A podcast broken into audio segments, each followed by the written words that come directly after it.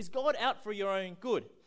I mean, the Christian answer is yes. You know, God, of, of course, God is out for your own good. But what would you say if you had to write down your answer anonymously on a piece of paper? What would you say if you knew no one else would judge you for what you wrote down?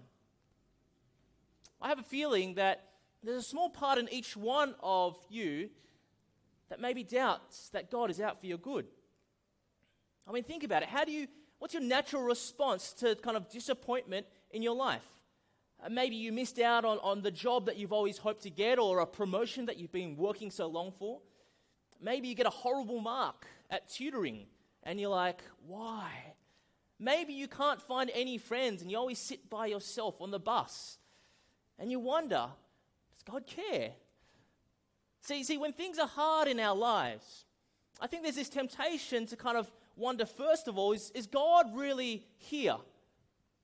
But second of all, to wonder, is God really out for my good? If He's here, why doesn't He do something about it? See, that question is kind of what this passage is about this morning in Ruth chapter 2. Uh, last week, if you weren't here, we looked at Ruth chapter 1. Uh, Naomi, uh, who grew up in Bethlehem, her, her, family moved into Moab because of a famine that had struck Bethlehem. In Moab, her sons marry Moabite women. But also, tragic, tragically, her husband and both her sons die. They hear of food that's now in, in Bethlehem, and so uh, Naomi, along with her daughter in law Ruth, they, they basically go back, go back to where Ruth, um, sorry, Naomi grew up in Bethlehem, where their food is. Right at the end of chapter 1, though, uh, we see kind of the state of, of Naomi's mind. Uh, in chapter 1, verse 20, she says, Don't call me Naomi, call me Mara, because the Almighty has made my life bitter. I went away full, but the Lord has brought me back empty. Is God present? Is He out for our good? These are the questions that are meant to be kind of swirling around as we finish the first chapter of Ruth. And so in Ruth 2 this morning, we start to see God starting to work in Naomi and Ruth's life. Ruth chapter 2 affirms that God is indeed present and He really is good that He controls all things in our lives for our ultimate good and joy. It doesn't take too long to live in this world, to be confronted with suffering, disappointment, or tragedy in our own lives. And so, this passage tells us that in our temptation to be bitter against God because of these things, we need to remember and respond to God's sovereignty and His goodness. When we're tempted to respond with bitterness and resentment towards God for what has happened, we need to remember and respond to God's sovereignty and goodness. And so this morning, it's, it's pretty simple. We're going to look at those two aspects about who God says He is a God who is sovereign, that is, He's everywhere controlling all things, and a God who is abundantly good and generous. So if you're following along in the bulletins, you can see those two points. So why don't we look at this story and think about a God who is sovereign?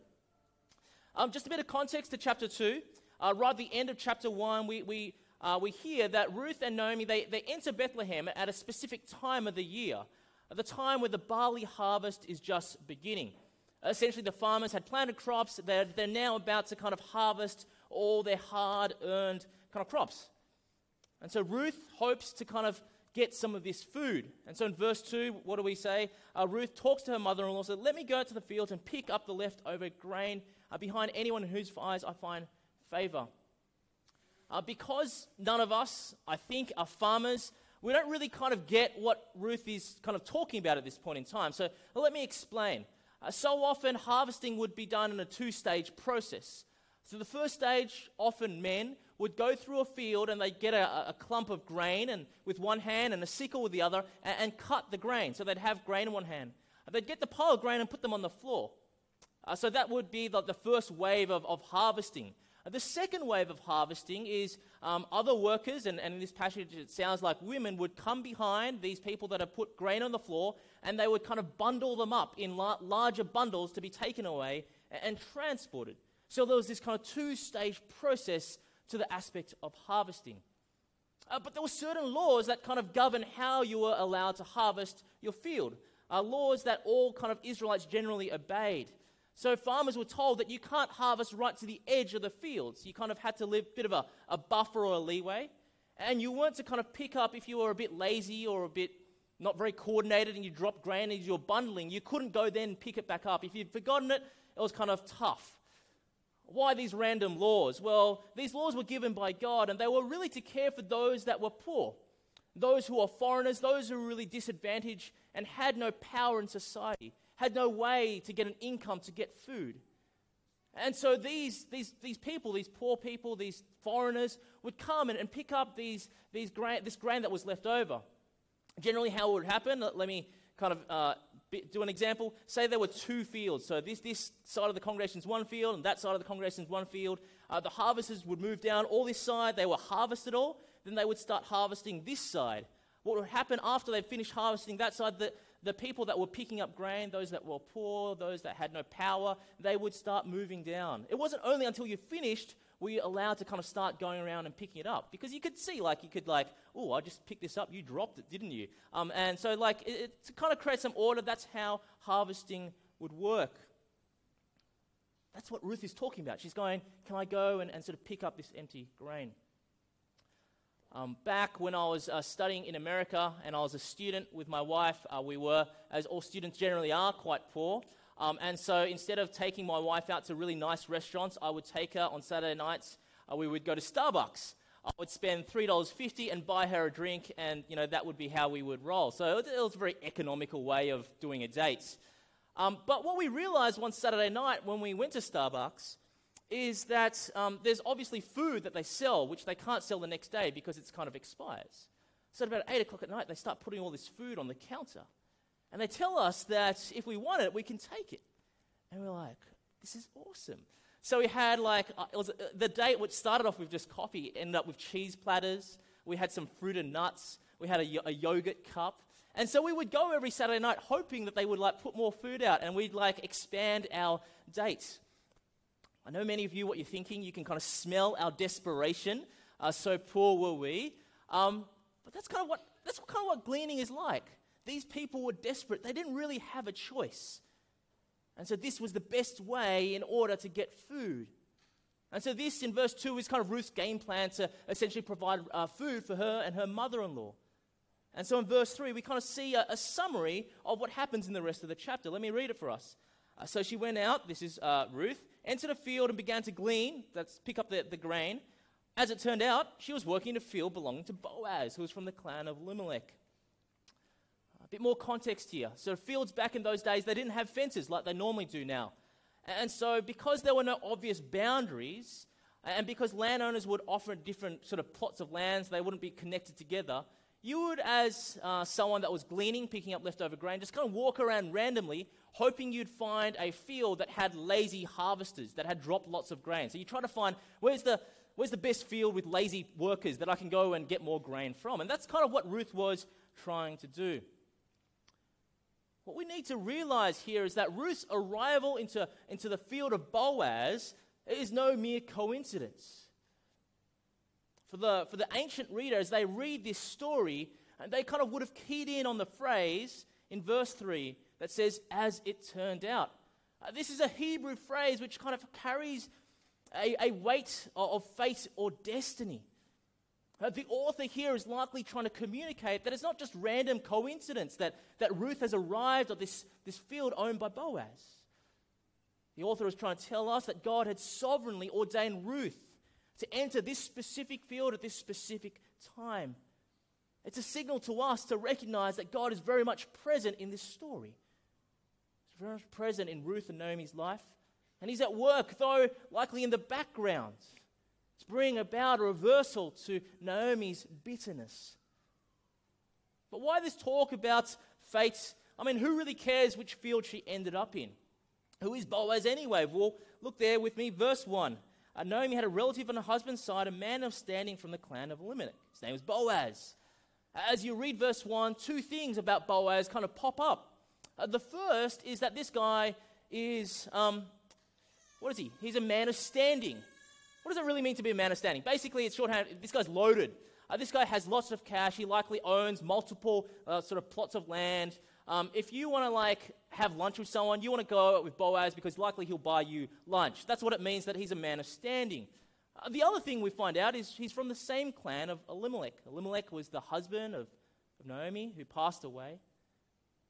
And so the author and what the reader is supposed to recognize here is is it possible that God will use this man of, of great wealth, this man from the same clan of her late husband, to turn around the situation in which Ruth and Naomi find themselves in? See, we need to recognize that this isn't an artificial coincidence. You know that, that, that moment where you accidentally bump into someone? Like a guy is trying to chase a girl and he, so he finds out where she'll be. Maybe she's at the art gallery. He stalks her on Facebook or talks to her friends. And so he goes to the art gallery knowing nothing about painting, not really caring about painting, and, and tries to walk around looking really intellectual and smart. And then he happens to bump into this girl that he likes and goes, Fancy seeing you here. You like art? I like art. Oh, let's talk more. Can I get your number? Artificial coincidence. See, Ruth's entering Boaz's field is not some elaborate setup. That, that, that Naomi thinks, oh, this guy, he's loaded, he's kind of related to us, he might help us out. Let's go work in his field and happen to bump into him. What we see here, this as it happened, is an explicit statement of God ordaining events within the lives of these women in order to do something. I wonder whether there are moments in your lives where God has obviously been at work. Perhaps some of you have been searching to connect with God. You just happened to walk past a church, decided to step in, and, and you've met Jesus. Your life has never been the same. Maybe you've always been longing for some satisfying career. You just happened on a whim. Maybe you're on a dare to apply for a job. A job has, has been just so satisfying and, and rewarding. Or maybe you've just had a horrible day at school or at work, and you just happen to chat to a friend. And they speak words of life into your situation, and, and life doesn't seem so bad anymore. See, friends, as you look back at ordinary moments in your life, can you see moments where God has obviously been? He's obviously intervened in incidents where He's kind of changed things, done small things that have had large consequences. So I think this reminds us that God is far more present in our lives than we actually give Him credit for. And as we start to grow in being able to recognize God's fingerprints on our everyday lives, as we seek to grow in acknowledging that even in the most mundane of circumstances, God is present, our hearts start to become filled with hope. We start to believe, yes, God is alive, that He is present. And even though life is hard, He has promised that we'll be faithful on the last day, and He's using all things so that I might grow and love Him more. But in a, a group as large as this, it's, it's undoubted that as you look at those circumstances in your life, in, in, instead of seeing immeasurable good, what you see is pain and suffering. You see the opposite. In these moments, it's so tempting to really feel bitter towards God, uh, slightly resentful. It seems he's orchestrating moments, yes, but not for our good, for our despair, our pain and agony. In these moments, it's important to recognize that God is not only in control of all things, that He does everything for our good because He is good. He does everything for our good because He is good. God is not evil or capricious, He's not vindictive just because we fail or do something wrong. He's not out to get us. No, God is abundantly good. And that's the next aspect about God that we want to see in this passage. It's our second point a God who's abundant in his goodness. Look with me back at the story. In verse 4, um, the landowner Boaz, he enters the field. He says hi. People say hi back. And then he starts to speak to the, to the team leader of, of these harvesters. He, he seems to notice Ruth kind of standing there. And so in verse 5, he says, Who does this young woman belong to? Basically, where, where, where this person come from? She's not part of the team. And so the team leader talks about what has happened. Uh, this woman, Ruth, has entered the field, sought permission to kind of pick up the leftover grain. And in verse 7, this is her request uh, Please let me glean and gather among the sheaves behind the harvesters. This is an abnormal request. We've got to understand what a what a weird request this is. See, the normal request is, Can I gather in the field that you finished harvesting? So remember, I said like we would have, they would have done this side, and then the, the gleaners would have come to this side. What she's actually asking is, uh, you're gleaning here, you're, you're harvesting here. Can I go there as well? Can I work where you're working? Can I glean when no one else has gleaned before? Can I get priority position? I was thinking about how best to explain what she's actually asking for. This is kind of like if you're familiar with Boxing Day sales, these super sales that go on on Boxing Day, and people like line up from like 4 a.m. outside the store waiting to be the first one in there. This is like you walking up to the head of the Myer queue, knocking on the door, and saying, "Hey, can I can I come in? I know there are billions of people outside, but do you mind if I just pop in, maybe for an hour before anyone else? I just walk around casually, just getting the best deals around. What do you think? Do you think that's okay? See, this is what Ruth is essentially asking for this, this privilege and this position. Her, her request is, is bold and forward, and it's so kind of outlandish that, that the overseer, the team leader, he can't really grant access to it. No, no one really asks that kind of thing. And so, likely, he said, you know, well, Ruth, you know, wait, wait a second. Just, just hang out here, um, wait for the landowner to come along. So that's why she's standing around. And so that's why also as Boaz enters this ground, he's like, oh, there's, there's this random woman just standing there, waiting for an answer. Ruth is, is patiently enduring the scorching Middle East sun, hoping, what? For favor. Isn't that what she asked for in verse, uh, verse 2? Favor in the eyes of the landowner, wanting to grant unprecedented access to the leftover grain. So Boaz here responds to Ruth's, generos- Ruth's request with amazing generosity. And I think if you want to kind of summarize what, what Boaz does, we see three big things that he's generous in. Three things. The first is that Boaz gives her far more than what she actually asks for. Look there in verse 8 and 9. So this is Boaz talking. Uh, My daughter, listen to me. Don't go and glean in another field, and don't go away from here. Stay here with the women who work for me, watch the field where the men are harvesting, and follow along after the women. We see amazing generosity. She's allowed this, this position to kind of work on this side, where everyone else is working, kind of ahead of everyone else. She's got access to the first grain that touches the ground and they forget about. But as we read the chapter, we see an even greater generosity. So in verse 15, this is kind of Boaz talking again. He says, you, you know, you can gather among the sheaves or among the grain that has been placed down and, be, and it's going to be bundled up. But then what happens in verse 16? He gives order for the men to take stalks from the bundled grain and leave them on the ground for her to pick them up. See, we thought Ruth's bold request is pretty out, out there. Boaz acts with an amazing uh, generosity that kind of far surpasses what Ruth even asks for. So that's the first thing. He does more than she even asks.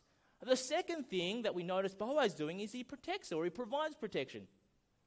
A bit of context uh, gleaners, as I said, were they didn't have much standing in society. Uh, they were desperate to find food. And so often they would kind of overstep their mark. Uh, they would kind of try to glean where they weren't allowed, try to pick over leftover grain which they, they weren't able to have access to yet. And so it wasn't uncommon uh, that farmers would kind of use some physical violence to kind of keep people in check. Don't go there. No, get away. Back over to the other side. But we also remember multiple times in this passage actually that Ruth where is she from? She's from Moab. Uh, she's a foreigner. She, she doesn't belong in this society. She's open to racial abuse and discrimination. And so, not only has Ruth made this bold request, uh, she's an outsider. She's, she's opening herself to potential danger and abuse from these workers. Yet, what happens in verse 9? Look with me. Boaz provides a protection. I've told the men not to lay a hand on you. Verse 15 and 16, I, I told them, don't reprimand her, don't rebuke her. See, Boaz goes and creates this safe environment for this outsider to gain and collect grain. He provides protection above and beyond what he was even kind of required to do by law. Amazing generosity. The third and last thing that Boaz does is he provides food and water. You can think about it, uh, it's not too hard to imagine a hot day. Um, I love the cool change, but yesterday it was, it was pretty hot. Wednesday it was really hot. Imagine working in such sun outside, picking up grain all day long. You would have been uh, parched. And, but there was no real requirement by law uh, to feed or, or, give water to these, to these gleaners. They would have to find their own sustenance. What happens in verse 9 though? Boaz provides water. You can drink from these water jars.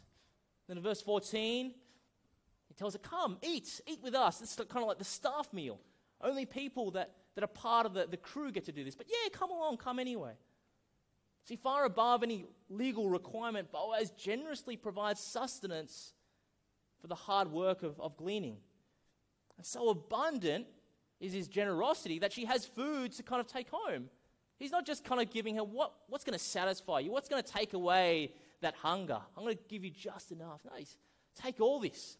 So much so that she's so full she has to take it home. See, Boaz extends amazing hospitality to this foreigner, extreme generosity. It's kind of like going uh, to your boss and saying, Hey, I've been working quite a long time here. Well, what about a raise? $1,000. What do you think? Yeah? And he says, You know what? Yeah, I, can, I guess I can give you a raise. But, you know, I'll chuck in a few other things. Make you employee of the month. I'll send you on an all expenses paid trip to the Maldives. And I'll give you a raise, but thousand up. I'm going to give you $10,000. That's kind of what's happening here. If you don't work yet, well, maybe, maybe you'll understand this. Uh, I don't know why they're all about dating, but anyway. Um, pretend you like this girl, and, um, and you want to go, you ask her to go out for coffee with you. And she says, You know what, Jono? I won't, I won't have coffee with you. I'm going to have dinner with you. More than that, I'm going to take you to a two headed restaurant and pay for you.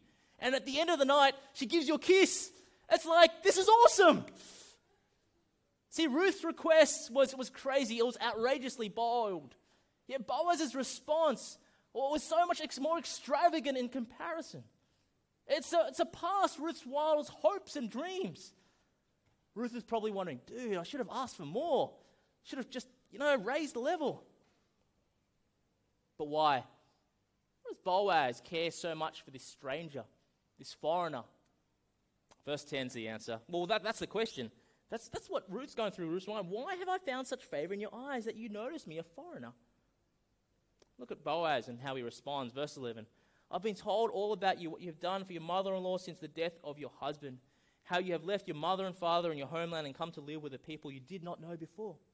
May the Lord repay you for what you've done. May you be richly rewarded by the Lord, the God of Israel, under whose wings you have come to take refuge somehow, uh, whether it's the overseer or maybe kind of there's been a bit of gossip that has happened in the town. He's heard about this, this Moabite, this foreigner, how she's displayed this amazing love and commitment to her mother in law, even though she didn't have to. How she's kind of essentially walked away from all that was comfortable to kind of follow Naomi and her God. She's given up everything. Boaz is hoping that God would, would bless her because of that. That God would somehow repay Ruth's amazing love and kindness. And it's likely that he thought, what I'm doing, well, that, that's a small preview, a, a down payment of what God he hoped would do in her life. But I think what we have to also recognize is this. See, Boaz gives Ruth far more than food. He's not just filling her stomach, through his actions, Boaz transforms her status and elevates this woman's dignity. I said, as a, as a gleaner, he occupied the lowest status in society. You're the lowest of the low. No one cares about you. You're a nobody. You're an outsider. You don't have any power. You don't have any privilege.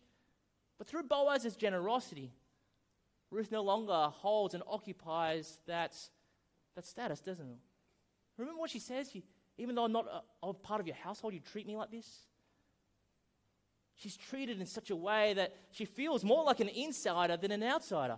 She's given priority, she's given protection, she's given the dignity of being one of Boaz's household.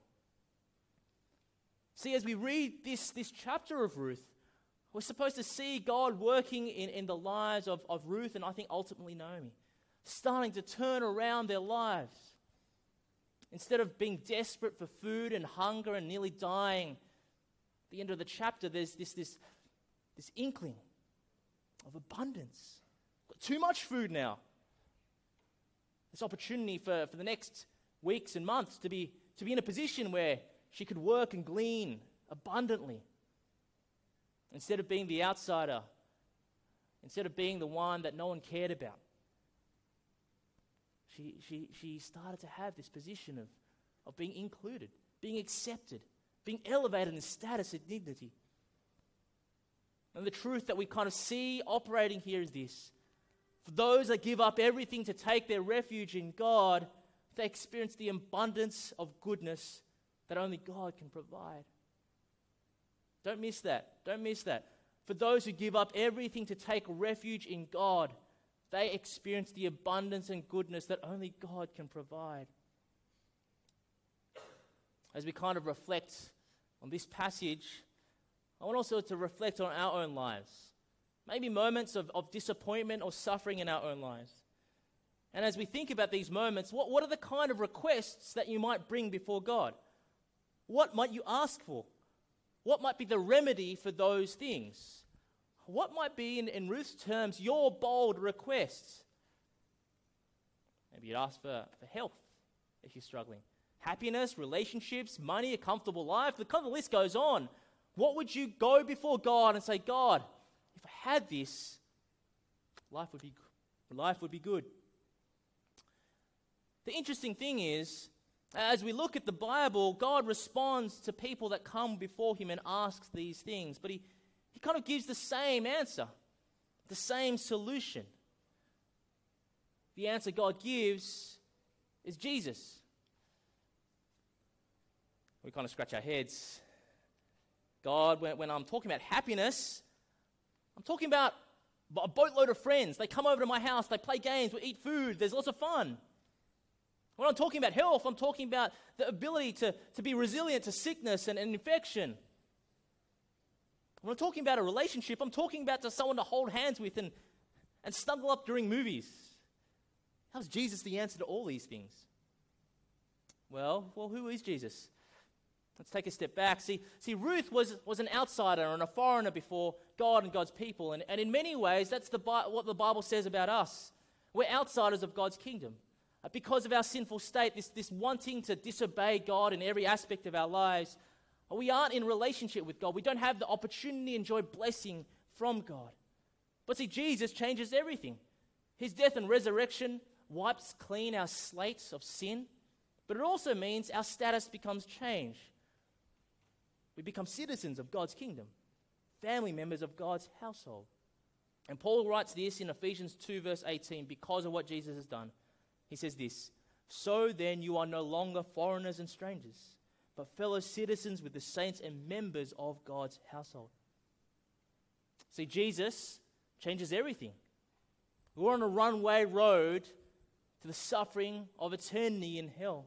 Yet, because of Jesus and what he's done on the cross, all things are misdirected back towards heaven. We're welcomed into God's kingdom. We're able to enjoy relationship with him and the promises of God. I hope you've been able to see how Jesus in your own lives is so much better than you could ever imagine. See, we could get health, but we also recognize that in many ways our health is, is temporary. Sickness and infection will claim us in death. But God gives us Jesus, who brings life for all eternity as he conquers sin and death on the cross. God could give us a boatload of friends that we can play big two with till the early hours of the morning. But so often we, we recognize as we hang out with friends that, that happiness is so often temporary, so often fleeting. God then gives us Jesus, who brings us a steadfast joy that permeates into every aspect of our lives, so that even in the darkest moments, there can be hope I mean, he could give us a relationship with someone to kind of watch scary movies with and, and hold hands with. But so often we know in those relationships, we're exposed to the fickle feeling, feelings of someone else as we, as we fail to, to do things the way they want.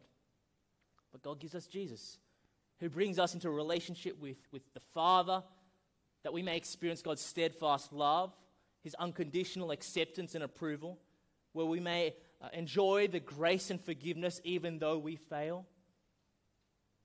It's possible as we follow Jesus that we may gain health, happiness, and relationships. But even if God doesn't grant us those things, God's goodness is so abundant in Jesus. I hope you will feel like you wouldn't have missed out a thing. Jesus becomes the tangible expression of God's abundance goodness to us.